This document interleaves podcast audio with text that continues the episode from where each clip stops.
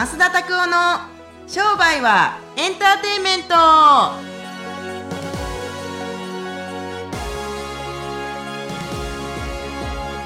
ワ e 商売はエンターテインメント。はい。はい。ということで、はい。よろしくお願いしよろしますくお願いします。もうはい。8月です。おい。はいで、まあ、8月の企画として商売人の学校さんでなんか子供に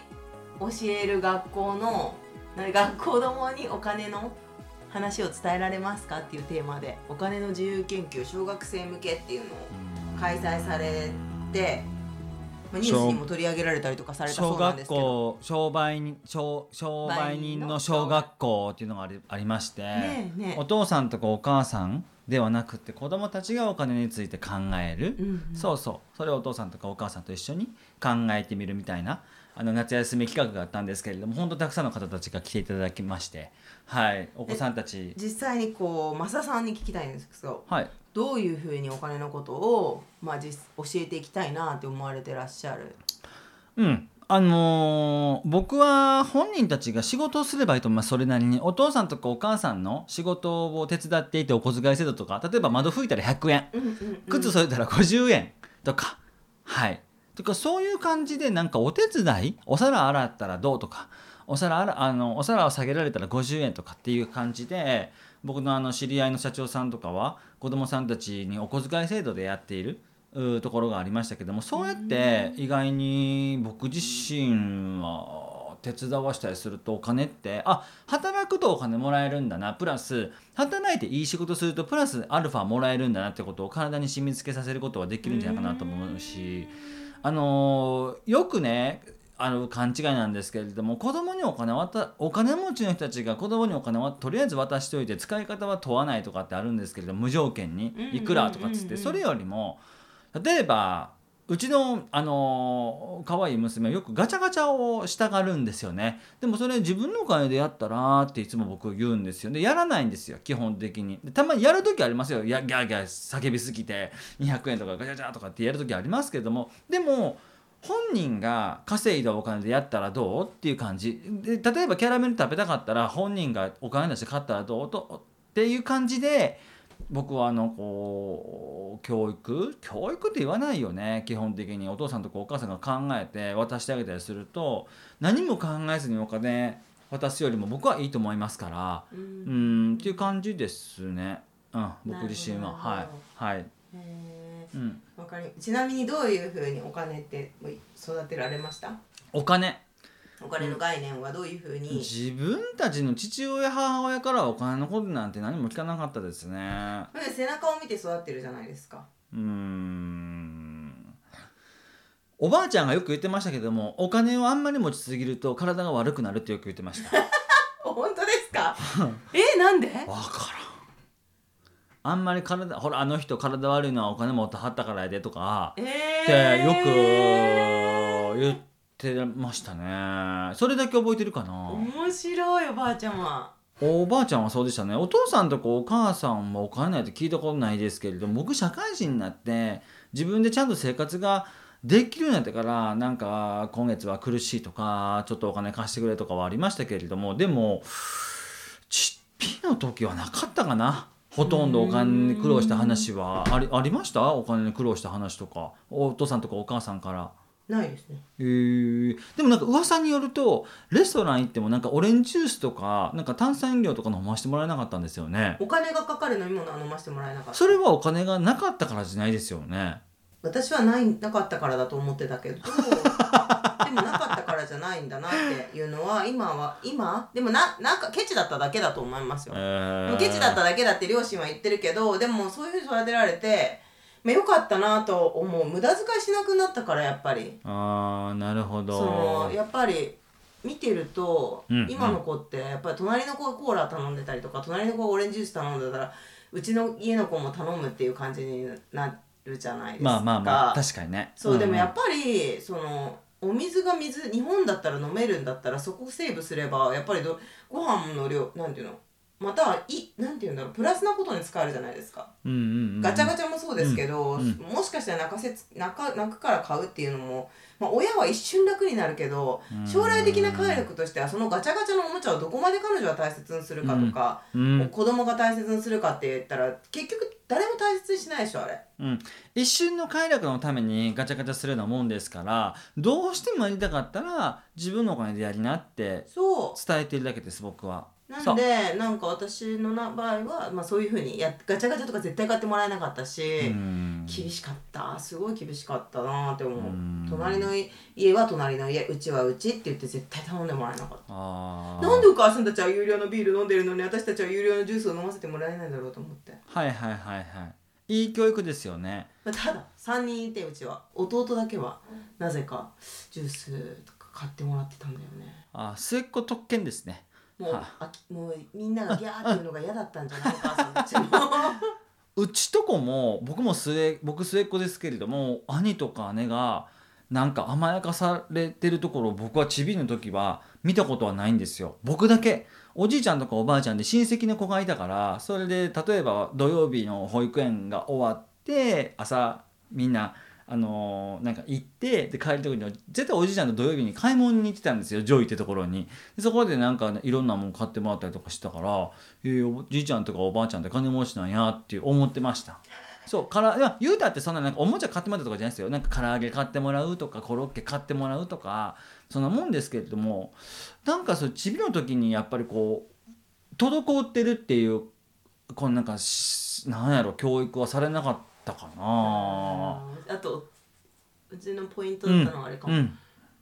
お年玉もらったら必ず貯金しろって。ああそうですか。で貯金しに行ってた、えあのえ元旦開けら開けて郵便局がオープンしたらみみんなで貯金しに行ってた、あそうですか。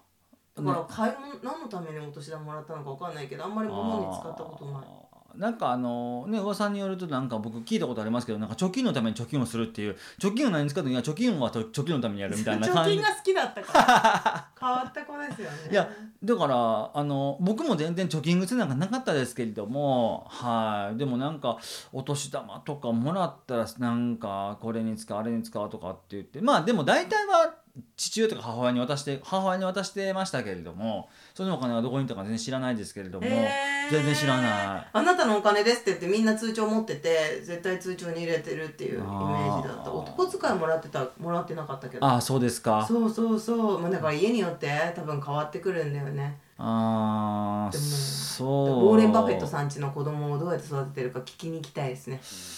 いや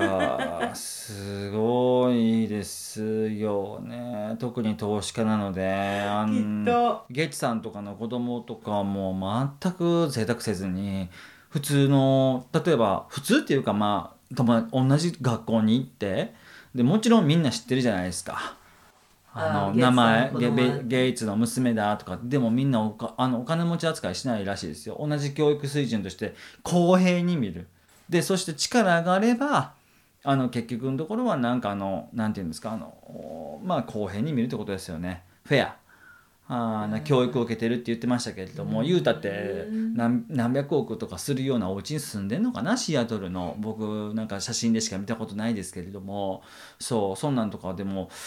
面白いですよね。いや大富豪の人たちはどうやって教育を受けてきたのかなって思う本当にでなんか結構ねまああのユダヤ系の人たちも多いですけれども移民系の人たちも多いんですよね。Google の3人のあの創業者がいますけど2人の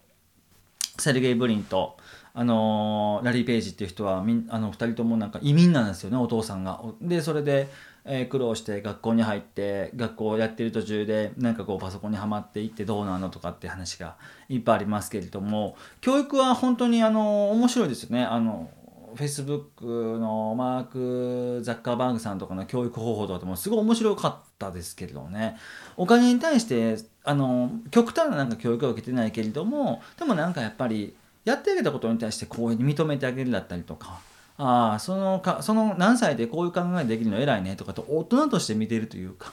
そうっていうのがあったりするからお金の使い方とかは全然僕よく分かってないですけれどもでも子供は自分たちで稼がせればいいと思いますね。うん。お小遣いじゃあお小遣いダメ。僕お小遣い反対派。うん。労働労働してお小遣いを稼ぎなさい派ですね。なるほど、うんうんうんうん。はい。はい。面白い、はい。またなんかそういうイベントがあの小学生向けとかねあったらねぜひぜひ興味ある方は、ねお休みの時とかにあるかもしれないんで今のところ計画してないんですけど、えーぜひぜひ今回今回はあの海外からもねお子さんが来てくれて。あそうなんですか。そう、へー。面白かった。なかなかいい企画でした。またぜひ、ねあのやってみたいなと思いますね。はーい。ということで、えー今日の商売人の質問商売の質問をしていきたいと思います。はい。うん。N さんかな、おうえーコピーライターとして仕事をするとき、うん読む人の感情を動かすために一番大事なことは何ですか？という質問をいただきました。はい、ありがとうございます。これはもう面白いんですけど、みんなね、お客さん目線って言うんですけれどね、まずは自分目線なんですよ。なので自分が広告で感動したことがあるかどうか。でその広告はどこで感動したのかっていう自分分析から始めたりすると人の気持ち分かりやすくなりますよ。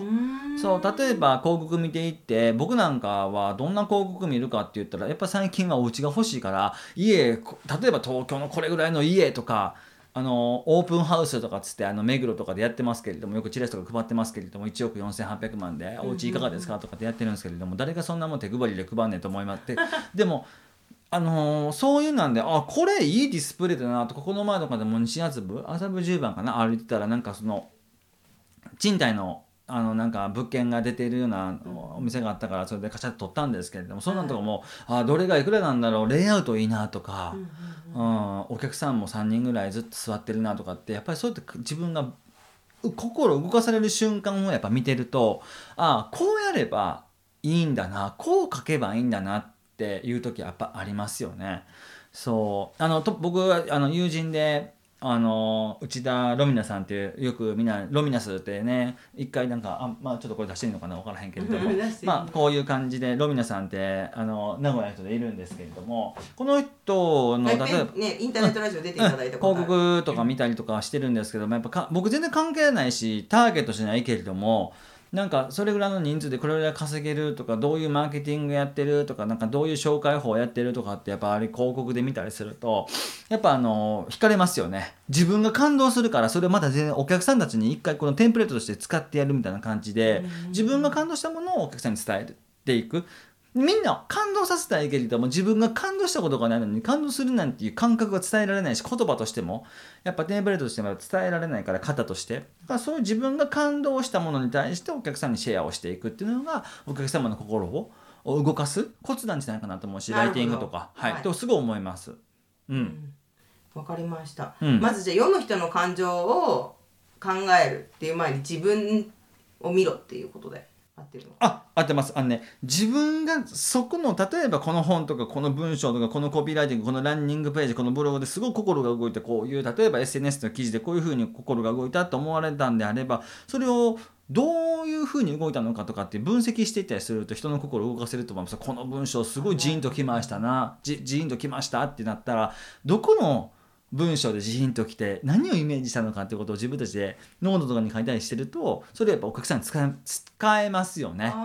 そう。まず自分。まずは自分。そう。まず自分のところにこう落とし込んでいってそれをお客さんたちにシェアしていたりするとすごく早く伝わっていくと思いますよ。うんお客さんにシェアする方法っていうのはどういう意味なん？もうちょっと深く教あえていただきたいんえっと、ですけど。要するに感動をするってことってことを例えば分からへん今やったら Facebook とかでシェアとかあるじゃないですか、はい。なんですごいこの文章感動しました。特にこの辺の文章がとか、はい。っていうことをお客さんたちにそのまま伝えていく気持ちをシェアをしていくっていうのがあったりするとお客様の気持ち分かると思いますけどね。なるほど。あのねこの方の質問としては、うん。おそらく自分が書くときに、うん。その相手を感動させたいからどうやって書けばいいかっていう質問だと思うんですけどこれはねもうコピーライターとして言いますけれども自分がまず感動しないと自分の書いた文章に対して「いいの書けた!」ってそうってなったら相手も大体自分と同じ人間ですから感動はしてくれますよ「いいの書けた!」って。なるほど。そう。主観的になりすぎてかんいいの書けたとかももはや分からなくなっちゃうと